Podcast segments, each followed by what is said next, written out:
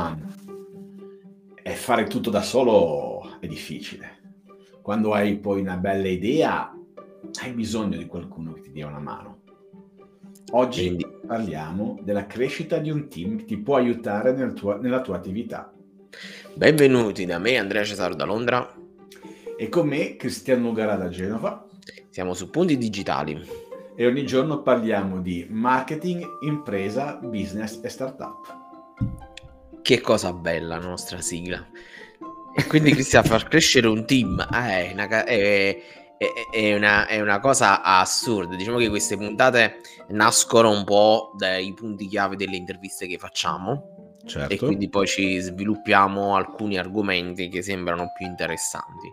E Davide nell'intervista ci aveva detto che uh, far crescere un team era indispensabile perché aveva persone addirittura che erano nel suo team dall'inizio della creazione della sua prima mh, all'epoca startup e certo, quindi vediamo certo. un attimo un po' di passi che bisogna fare, ma anche sulle nostre esperienze personali, eh? non deve essere per forza così canonico, anche perché... Assolutamente. Diciamo che il tema di oggi è poco teorico e, e, e molto pratico. Eh sì, diciamo, diciamo che, ti ripeto, se, facendo tante esperienze diverse, ognuno gestiva il team in modo diverso, no? cioè, quindi non, è, non esiste una regola orea, diciamo. Aurea. E, ehm, sì, io dico che eh, prima vediamo un attimo eh, un po' gli antefatti, no? Eh, a volte si parte da soli o a volte si parte magari con un socio eh, o forse due, dipende dai casi, no?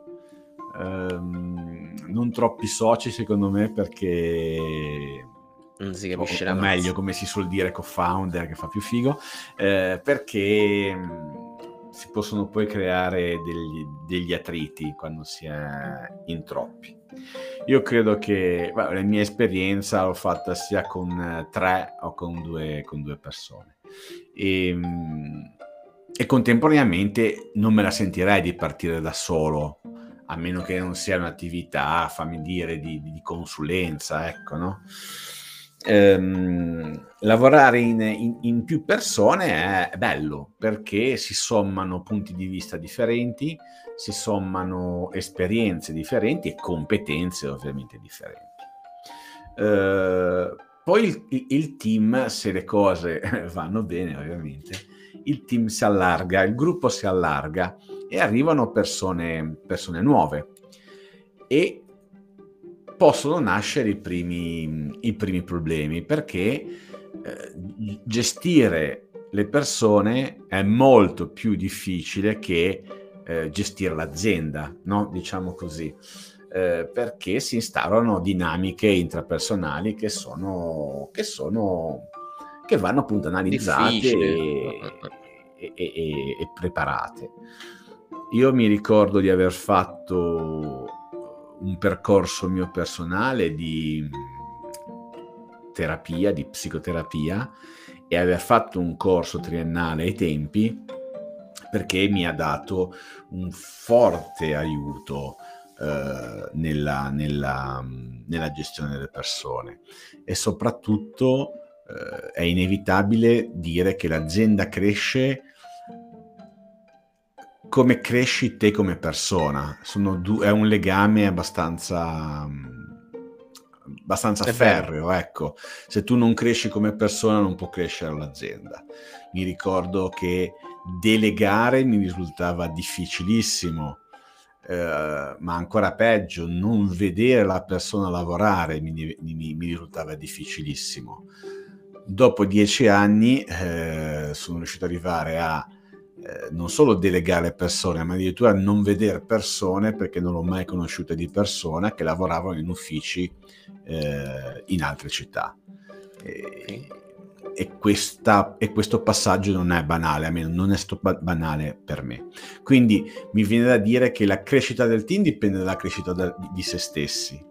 Le relazioni sono da tenere in massima considerazione e ehm, dare possibilità alle persone a loro volta di crescere personalmente, perché gli dai una fiducia che, ehm, che magari altri non gli hanno dato, ecco, in un certo, in un certo esatto. mm, cito un libro che mi, hai, mm, che mi hai regalato a Natale, che non ricordo adesso il nome, uh, aiutami. Uh, vado a vedere perché non mi ricordo l'autoinganno. Vabbè, comunque alla fine eh, non ricordo il titolo, però per esempio eh, verso la fine, in quei capitoli che magari tutti salta, eh, l'autore eh, fa dei passaggi interessanti e dice che praticamente quando fa le interviste alle persone in un'azienda, in una scaletta di valore che danno all'azienda, di solito il valore medio che danno all'azienda è 4. Invece il valore che danno ai colleghi è intorno al 4 al 5, mentre il valore della persona stessa è intorno all'8, ok? Però giustamente l'autore faceva notare, perché poi eh, sono delle persone che fanno formazione di team building all'interno delle aziende, e sottolineava l'importanza che l'azienda è fatta di persone, quindi se ognuno di loro dà come voto medio dal 7 all'8, anche l'azienda che è fatta di quelle persone dovrebbe avere un voto dal 7 all'8 e non al 4. E quindi questo è molto molto, era molto molto curioso, però Diciamo che uh, dalla gestione del, um, dei team è, è sempre molto um, difficile perché dipende dal team, dipende dal project manager, dipende anche da chi ci sta sopra al project manager e tutto. Tu sai che io alcune volte non sono molto felice con gli HR perché gli HR poi alla fine...